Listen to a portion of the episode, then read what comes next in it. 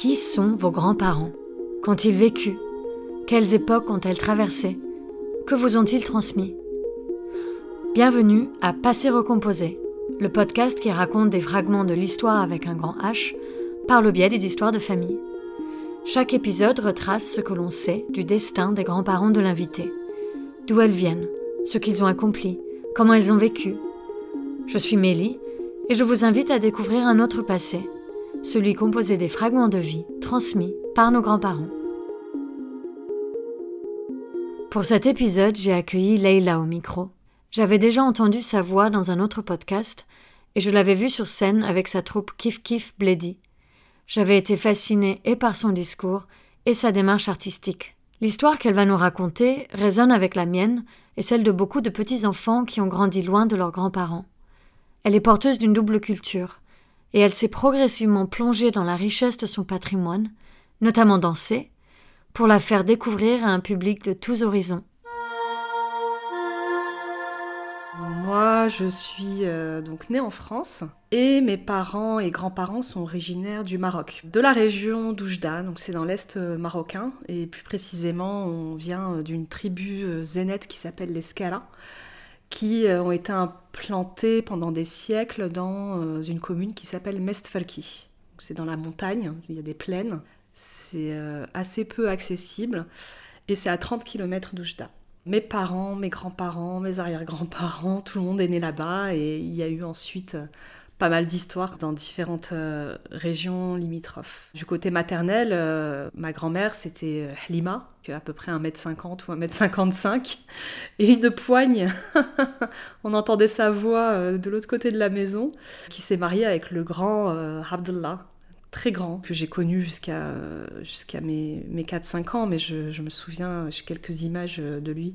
Et donc, tous les deux également sont nés à Mesferki, se, sont, se sont mariés. Alors, à l'époque, euh, on peut pas dire c'était des mariages arrangés ni des mariages voulus. Tout le monde se connaissait. Donc soit on suggérait que tu pouvais euh, te marier avec un tel euh, ou que l'homme venait te demander la main, soit un regard s'est croisé et, et, voilà. Donc pour ma grand-mère par exemple, j'ai eu le temps de lui demander parce que elle est décédée bien plus tard, hein, il, y a, cinq ans à peu près, paix à son âme. Et je lui demandais euh, alors comment vous vous êtes rencontrés C'est une question un peu naïve hein, pour euh, des gens qui vivaient dans le même village et tout. Mais je me souviens par contre qu'elle me disait qu'elle avait eu, euh, elle avait eu un petit cadeau, une petite séduction, elle avait eu un peigne de la part de son futur époux.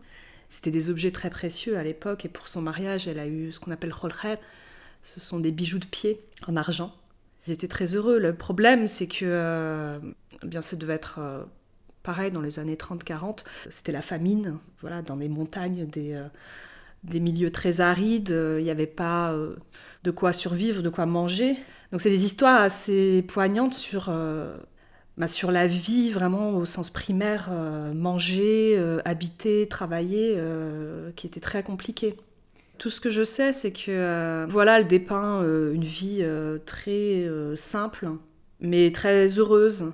Ses tatouages, finalement, à chaque fois que j'ai demandé, alors raconte-moi comment tu as eu tes tatouages, c'est raconté de manière très naturelle. Voilà, j'étais en âge de me marier, ben, il y a une tatoueuse qui est venue.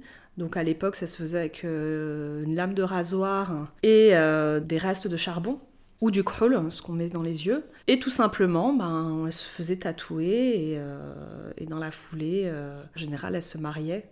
Donc c'est plutôt ces moments-là qu'elle m'a raconté. Euh, j'ai peu d'informations finalement sur elle-même, son enfance. Tout ce que je sais, c'est que ce sont des personnes qui ont vécu dans la montagne déjà eux-mêmes sans avoir euh, de courante, d'électricité. Donc euh, il y a toute cette euh, tradition d'aller chercher l'eau au puits, quand on tombe malade, d'utiliser des médecines naturelles avec des plantes, des choses dont moi-même j'ai bénéficié parfois.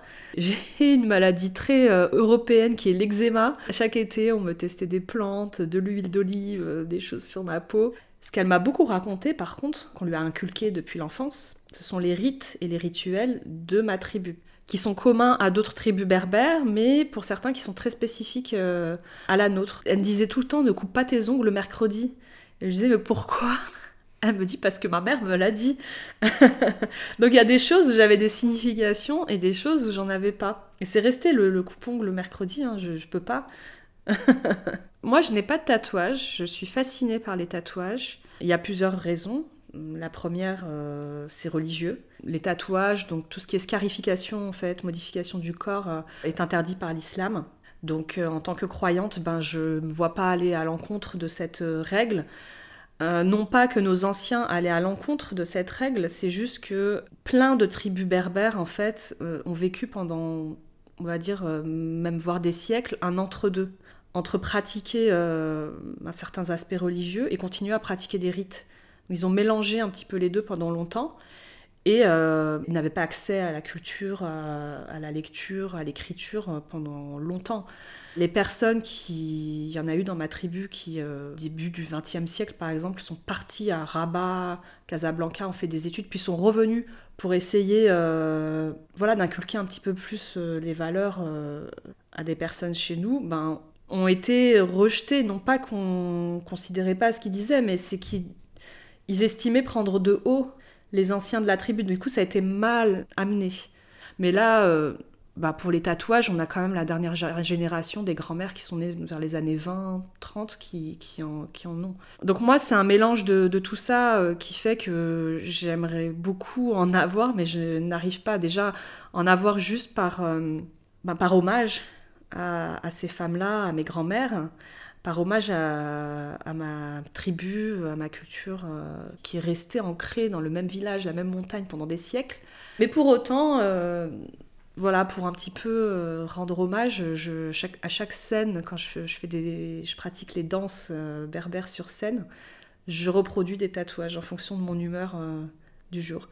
Donc ça peut être des tatouages matérialisant la force, voilà, quelque chose de protection ou bien euh, refaire ceux de mes grands-mères, vu que j'ai des photos d'elles, que je partage pas, hein, mais que je garde au, fond de moi. Donc je, reproduis ce rituel, je le vis comme un rituel plutôt que de me dire, euh, bon, euh, c'est ancré dans ma peau.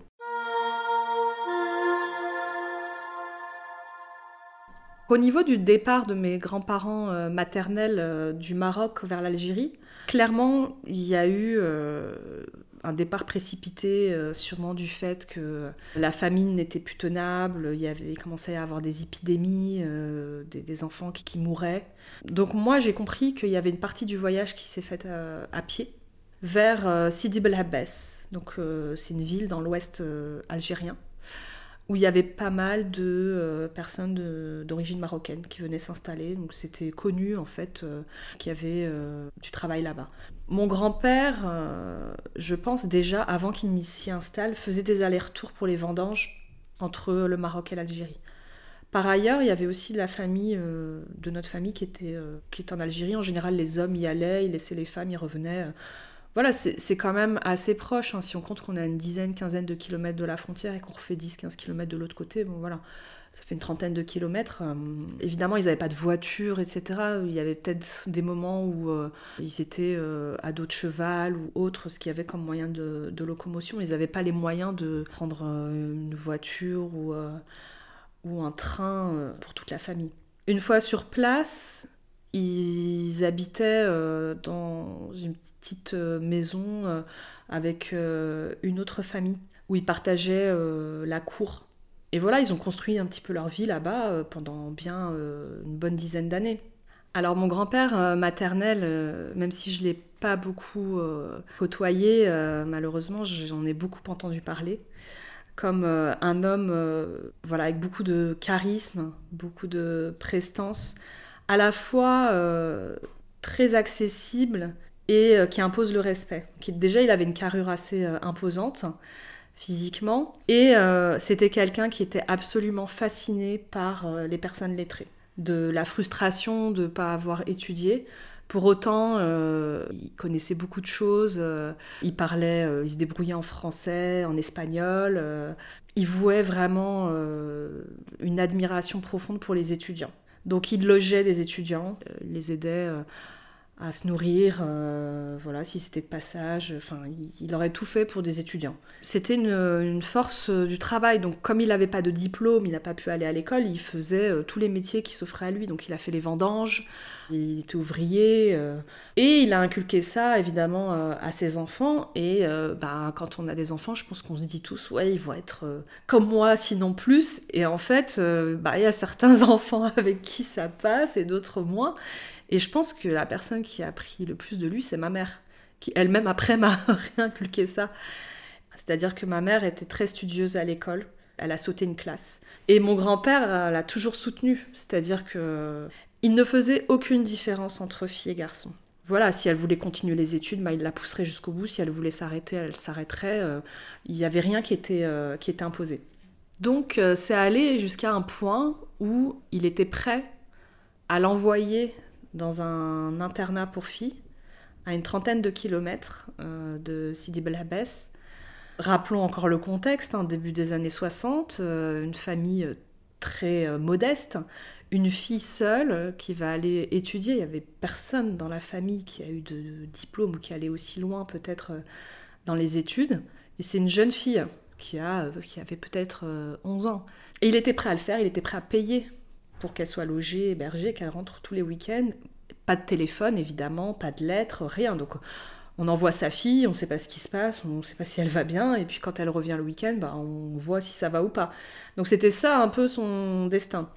Elle, évidemment, euh, elle était euh, ravie parce qu'elle voulait être infirmière. C'était euh, une grande première dans notre famille, dans la tribu. Et elle avait bah, toutes les clés en main pour y arriver. Malheureusement, ça s'est pas déroulé euh, comme euh, cela, puisque euh, elle a dû arrêter ses études au moment de l'indépendance en 1962, quand ils ont dû rentrer précipitamment au Maroc.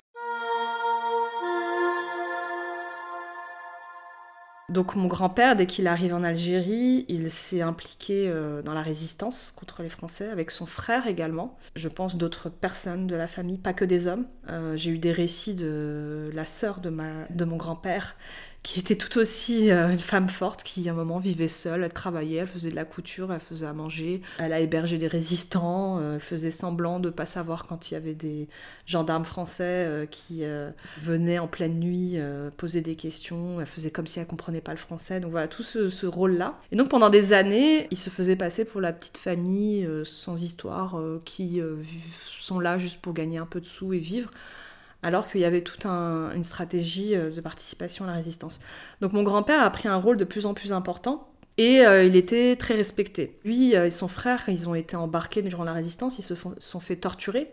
C'était des tortures avec des appareils électriques qui branchaient, des électrodes. Il y a eu des tortures à l'eau également, de ce qu'ils m'ont raconté eux-mêmes. Hein. son frère a, vécu beaucoup plus longtemps, donc il m'a montré des cicatrices dans ses jambes d'électricité. Il m'a raconté. Il les torturait pour savoir s'ils cachaient des résistances qu'ils avaient faites, etc.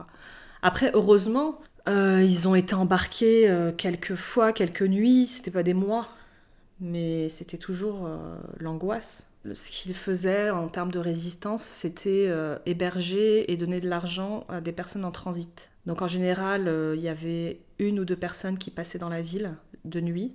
Ils les cachaient et euh, il leur donnait à manger et euh, de l'argent liquide. Il y avait moult cachettes pour l'argent, ils ont utilisé euh, plein de créativité pour pouvoir cacher ça à différents endroits de la maison, dans des habits où on faisait des surpiqûres, des habits des enfants, des choses comme ça. Du coup, un des enfants de, de, mes grands-parents hein, est allé à l'école avec de l'argent euh, qui était euh, liquide, qui était caché euh, dans un des pantalons en fait. Donc il y avait une poche spéciale qui a été cousue par, par ma grand-mère où l'argent était caché. Du coup, bah, voilà, l'enfant allait tous les jours à l'école, normal, avec l'argent de la résistance qui était caché. Donc c'était assez malin parce qu'ils se sont pas fait attraper, hein, heureusement.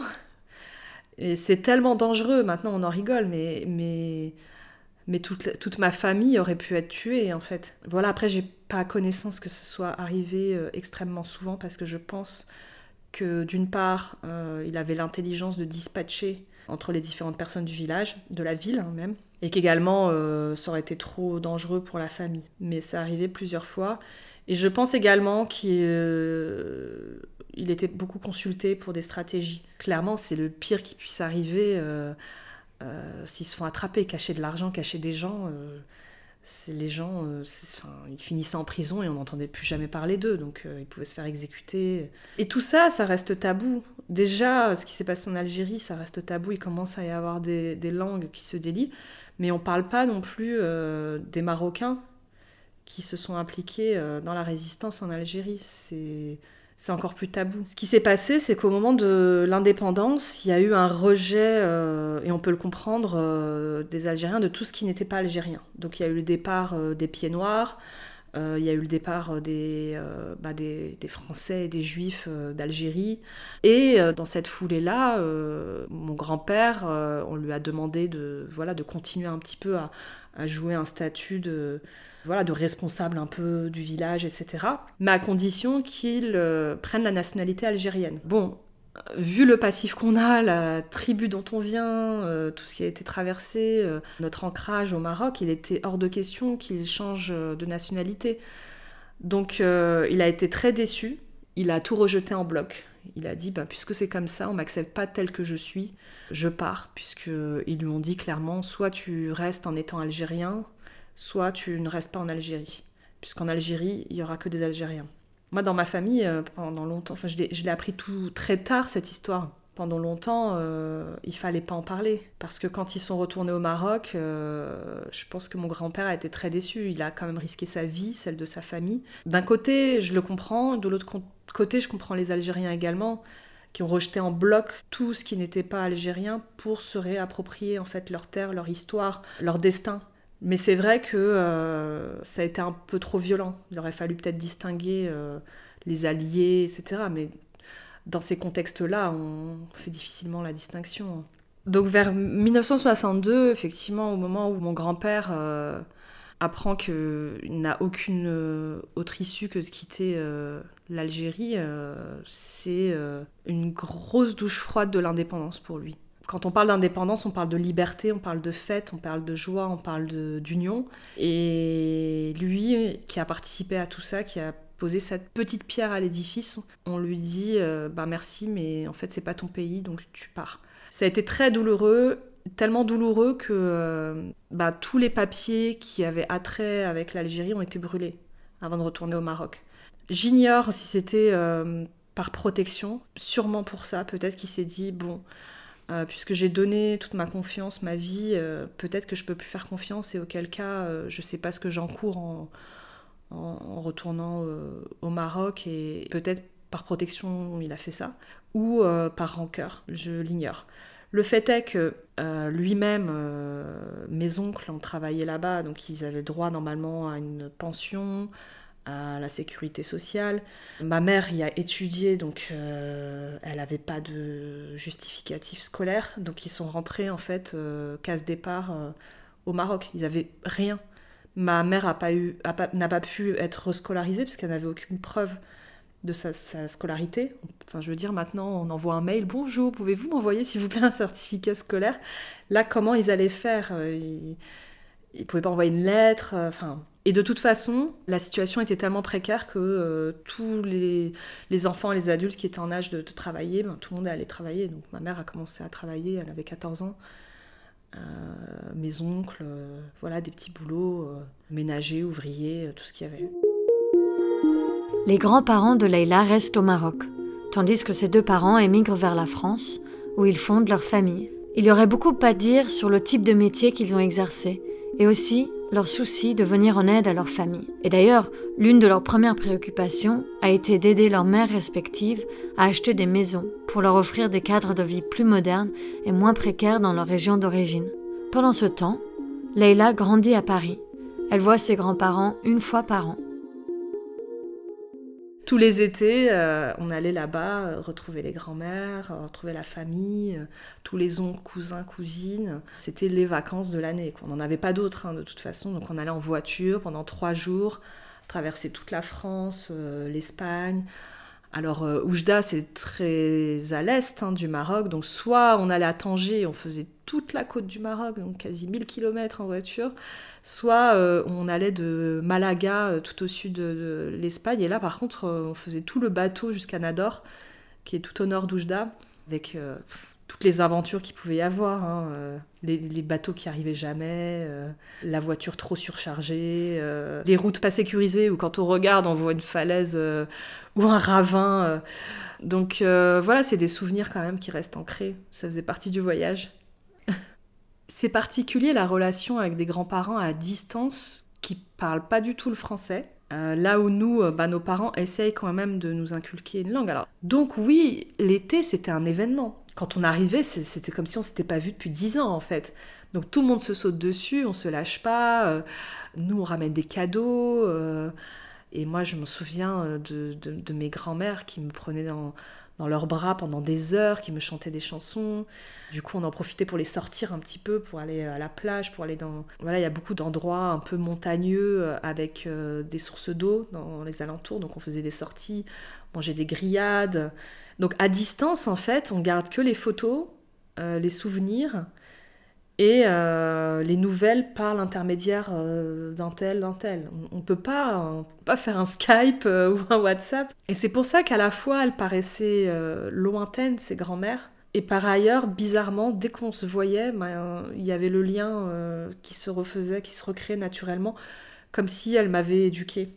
C'était très doux, très spontané. Euh, je ne saurais pas comment le décrire.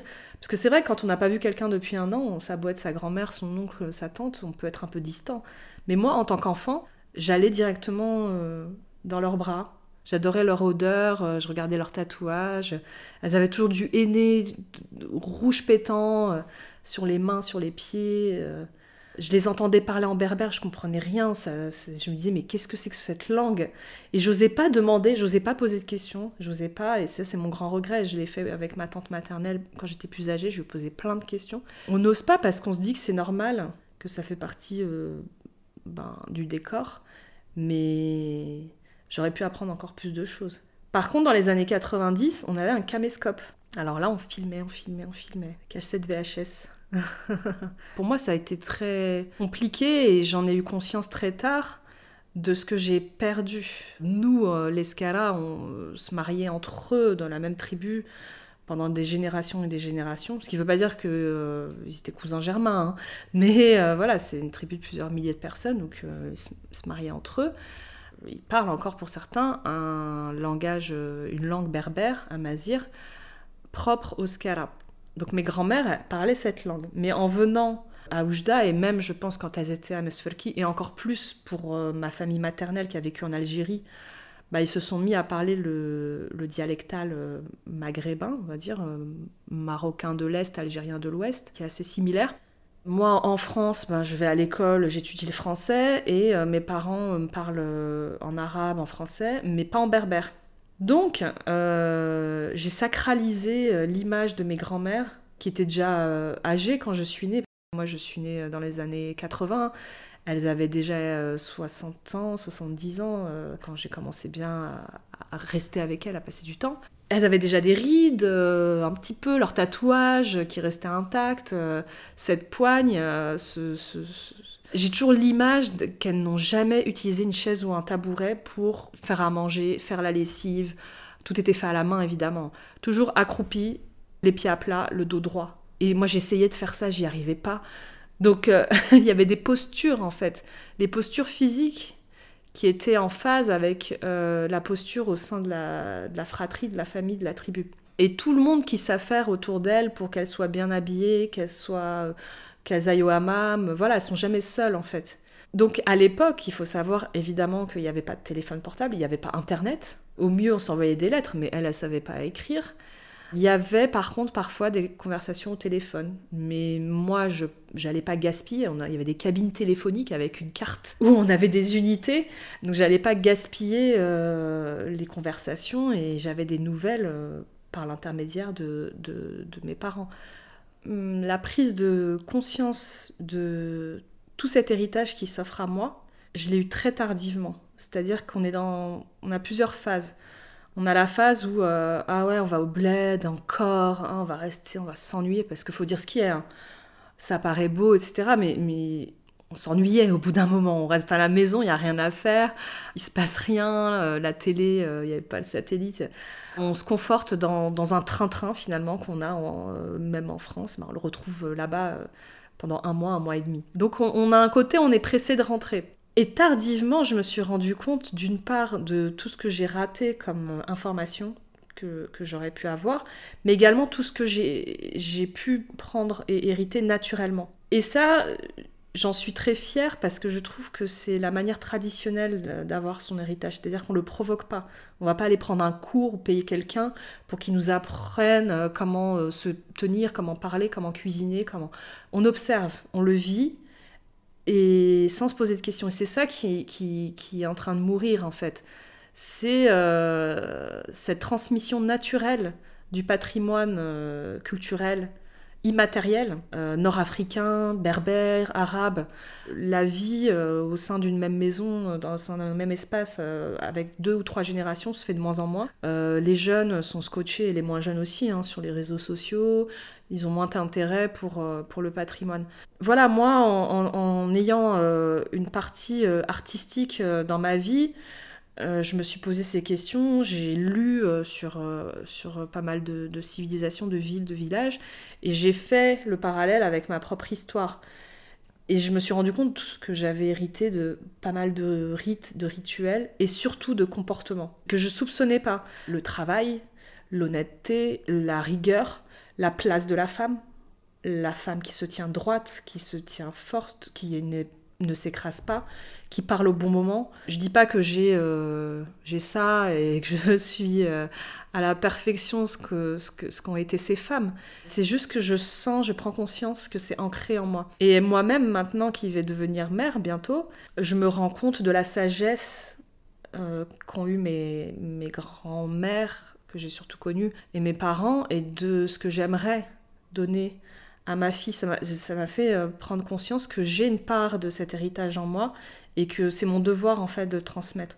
Ce sera autrement, c'est sûr. Ce sera pas euh, aussi complet, c'est certain, mais au moins les valeurs. Je suis un peu un ovni euh, dans, ma, dans ma famille et j'ai essayé de comprendre pourquoi. Je pense que j'ai trouvé quelques quand même explications euh, quant à ma passion pour la danse. Donc, euh, comme je, l'ai expliqué, hein, les préoccupations euh, dans ma famille, c'était vraiment pas euh, de faire la fête. Évidemment, quand il y a des mariages, il y a des, fêtes, la moisson, des choses comme ça, les membres d'une tribu se rejoignent et chantent et dansent, donc eux-mêmes. Ils font pas appel à des musiciens. les femmes font une ligne, c'est ce qu'on appelle hidous. Les hommes font une ligne et c'est plus chantant que dansant. C'est-à-dire que ce sont des lignes qui peuvent euh, mettre côte à côte, épaule contre épaule, une dizaine de personnes, et ils sont dans un rebond. Ils rentrent pas en transe, mais il y a un effet comme ça continuel euh, de chant où ils s'expriment, ils racontent leur vie au quotidien, ils peuvent attaquer une personne indirectement. Donc moi j'étais un peu euh, embrigadée là-dedans dès mon plus jeune âge, parce que chaque été, bah, il y avait toujours un mariage d'un cousin éloigné, d'un tel. Et j'adorais ça. Et j'étais fascinée par ces chants parce que déjà je comprenais pas tout, donc je demandais mais qu'est-ce qu'ils disent? Euh, souvent, ils chantaient sur nous euh, Ah, euh, ceux de la France sont venus, bienvenue, etc. C'était un terrain d'expression. Donc, n'importe qui pouvait prendre un bandier, se positionner et hop, devenait un artiste. Ce qui est étrange, c'est que le statut d'artiste n'existait pas vraiment dans ces pays, mais pour autant, tout le monde pouvait être artiste. Parce que ça fait partie du quotidien. Donc moi, encore une fois, de manière inconsciente, je réalisais pas que j'étais en train d'apprendre euh, des euh, coutumes euh, ancestrales. C'est juste que c'était dans mon corps. Et des, souvenirs les plus lointains que j'ai, j'avais déjà 3-4 ans quand je commençais à danser, à m'incruster avec tout le monde et à passer des nuits entières pour un mariage, puisque ça durait 3 jours et qu'on faisait que ça, chanter, danser et, manger. Avec par contre attention des codes. Les femmes et les hommes se mélangeaient pas trop, mais pour autant on partageait le même espace quand on chantait, parce que de toute façon c'était des gens de la même tribu. En France c'était différent, je sais pas pourquoi, mais un jour en regardant la télé, une petite euh, danseuse étoile, enfin pas une danseuse étoile, mais une petite danseuse classique de enfant, et j'ai regardé ma mère, j'ai dit je veux faire ça.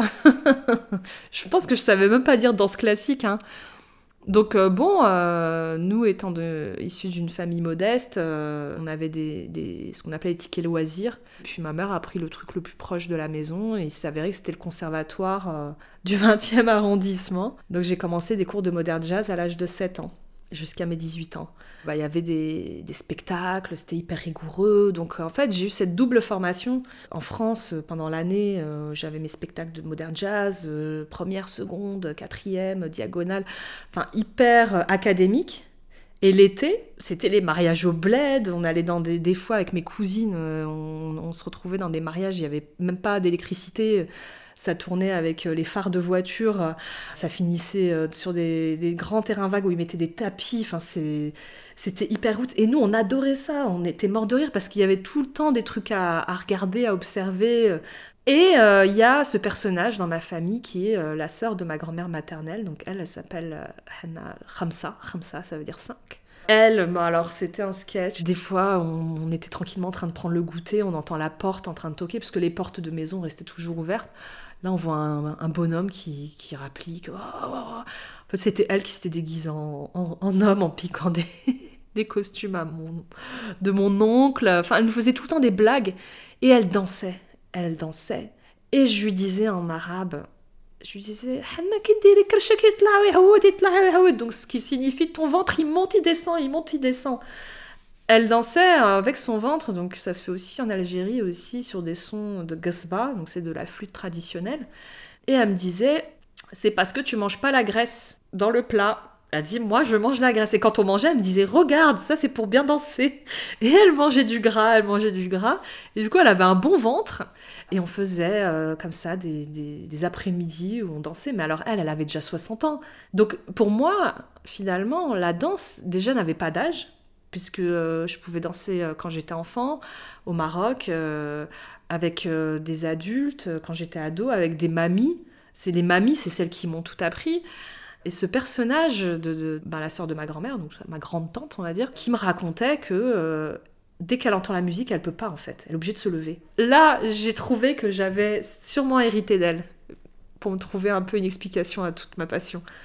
Bah, finalement, je me rends compte que euh, mon projet de troupe euh, Kif Kif Bledi, donc qui valorise euh, les danses traditionnelles d'Afrique du Nord et du Moyen-Orient, c'est un consensus de, de toute ma vie, de toutes mes influences et de mon héritage franco-marocain et algérien aussi, puisque j'ai une forte histoire avec l'Algérie c'est ça, c'est un mélange de danse traditionnelle, de danse académique. J'utilise beaucoup euh, ma formation du conservatoire pour structurer, pour euh, chorégraphier, pour faire de la mise en scène, c'est-à-dire que j'ai pu avoir très tôt les codes d'un plateau euh, de spectacle, de lumière, de placement, voilà, des choses qu'on n'a pas quand on pratique des danses traditionnelles et à la fois être héritière d'une tribu vraiment berbère, euh, séculaire, euh, qui venait de montagne, euh, avec sa langue, ses traditions, de vivre le tout. C'est-à-dire que là, des gens qui sont fascinés hein, par les danses. Hein. Moi-même, j'aime les danses du monde, j'en ai pratiqué plein. On peut pas dissocier la culture et la danse. C'est-à-dire qu'il faut avoir vécu au moins plusieurs années, je pense, dans une famille, dans un village, pour comprendre en fait pourquoi on fait tel mouvement. Parce que chaque mouvement a une symbolique. Chaque euh, mouvement dansé a une histoire, a un propos. On danse pas pour danser en fait, on danse pas pour faire de l'animation, on danse pas pour euh, être folklorique, pour être exotique. On danse parce qu'il y a une raison. La colonisation nous a causé beaucoup de tort. C'est-à-dire que nos danses traditionnelles ont été déformées, pour certaines, à des profits euh, exotiques ou plus tard, euh, bah, par nécessité euh, financière, hein, les gens acceptent de danser dans des hôtels, dans des festivals, etc. pour, pour survivre. Mais du coup, ça dénature vraiment notre danse. Après, les festivals, c'est nécessaire puisque les, les, communautés vivent de moins en moins dans, dans un milieu rural. Donc il y a de moins en moins cette transmission, il y a plus de pudeur aussi, plus de, euh, d'orientation vers la religion. Donc les gens se posent beaucoup plus de questions qu'avant. Donc finalement, Kif Kif dit, c'est euh, moderniser ces danses pour justement un petit peu alerter les gens sur euh, déjà ce qu'on fait. Certes, il y a la danse orientale telle qu'on la connaît en Égypte, qui a été elle-même orientée pas mal par les colons anglais, colons français, les orientalistes, donc il y a un mélange un petit peu de tout ça. Il y a des centaines d'autres danses, rien qu'au Maghreb. Nous, avec la troupe, on, recense tout. J'ai la chance d'avoir des membres qui sont originaires d'autres pays que le mien ou d'autres régions, donc ce qui démultiplie nos domaines d'action. Voilà, on a des Algériennes, une Tunisienne, une Libanaise, une Polonaise, mais euh, du coup, elle amène encore autre chose. Donc on fait ce travail de fourmi qui n'existe pas dans des livres, dans des articles. Nous, on n'est pas anthropologue, on n'est pas chercheur. Même on est artiste semi-professionnel parce qu'on qui peut dire euh, bonjour, je suis euh, danseuse professionnelle de danse du Maghreb et en vivre vraiment. Il y en a un qui, qui, qui sont passés par là, mais je pense qu'à un moment donné, on est obligé de faire un petit boulot à côté. Donc l'objectif, euh, il est multiple, c'est valoriser ces danses, c'est rendre hommage à tout cet héritage qui est fort, qui est puissant et qui peut disparaître. Parce qu'il n'y a aucun écrit, tout ça c'est de la transmission orale, euh, c'est la transmission de patrimoine, et il faut trouver d'autres moyens. Donc on utilise beaucoup le numérique, les réseaux sociaux, les vidéos, pour euh, valoriser euh, ces danses. Et il y a plein de gens qui connaissaient pas du tout certaines danses de certaines villes. Moi, je parle beaucoup d'Oujda, de ma région, mais on fait quelques 300 km, on a complètement autre chose. On a d'autres manières de parler, de s'habiller, de danser, de chanter. Voilà, il y a le ballet algérien qui a beaucoup tourné pendant un moment. Pourquoi les troupes traditionnelles n'auraient pas leur place dans des grands théâtres? Alors j'ai beaucoup réfléchi quand j'ai voulu donner un intitulé au, style de ma troupe. Et j'ai appelé ça danse alternative d'Afrique du Nord et du Moyen-Orient. Le mot alternatif était très important pour moi parce que j'étais partagée entre le fait que, bah, tel qu'on me l'a inculqué, euh, les danses traditionnelles ne peuvent se pratiquer que dans un espace familial, privé, et pour une raison particulière. Les gens de ma tribu encore euh, sont dans cet état d'esprit-là. On ne danse pas pour un public, on ne danse pas pour s'exhiber, surtout en tant que femme. On ne danse pas pour que les gens nous payent. C'est-à-dire c'est très mal vu de se faire payer pour danser. Ça veut dire quoi euh, Je vends mon corps. Donc ça c'est très ancré et c'est, ce qui a fait que les traditions ont perduré. C'est que les gens d'une même tribu se sont transmis, d'une même famille se sont transmis ça. Et n'ont pas fait sortir à des étrangers. Alors au jour d'aujourd'hui on peut plus raisonner comme ça parce qu'il n'y a plus de transmission et que euh, de toute façon elle sera jamais complète. On est un peu trituré entre euh, comment euh, moderniser ces danses, comment les, les rafraîchir entre guillemets, donner des codes qui seront compréhensibles à la fois par les pays du sud et les pays du nord, donc à la fois par pays orientaux, pays occidentaux. C'est un travail vraiment de fourmi parce que je pense qu'il n'y a que des euh, personnes qui ont vécu dans les deux pays qui peuvent réussir un petit peu à raconter ça. Et pour autant, moi, ma ligne conductrice de travail, elle est très traditionnelle, dans le sens où il y a certaines danses qui sont pratiquées en Afrique du Nord que je mets pas forcément très en valeur parce que euh, je me mets à la place de mes parents et mes grands-parents. Est-ce qu'ils auraient accepté de voir leur fille danser ça? Euh, ça peut être trop suggestif, par exemple, en tant que femme. On bouge trop les hanches, on bouge trop les fesses.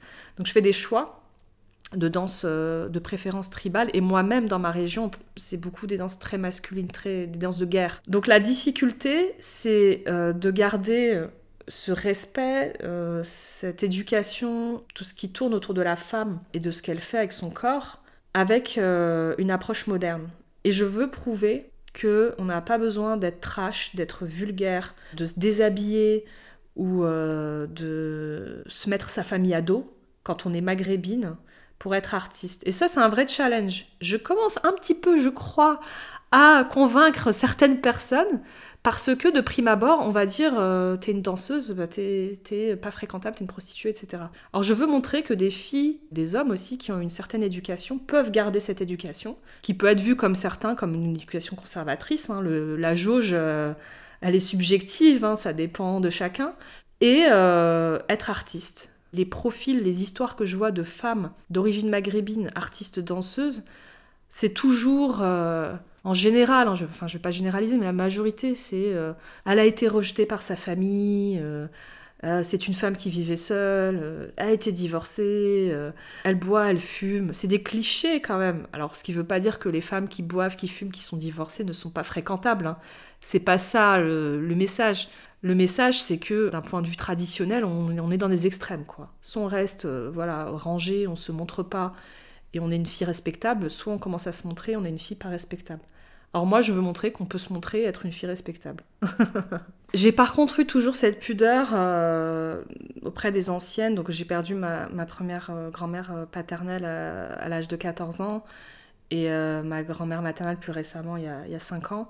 Quand j'avais 14 ans, oui, j'allais au conservatoire, mais c'est pas quelque chose qu'on racontait, quoi. On n'allait pas voir sa grand-mère du bled et lui dire, tu sais, je prends des cours de modern jazz au conservatoire, c'est hyper génial.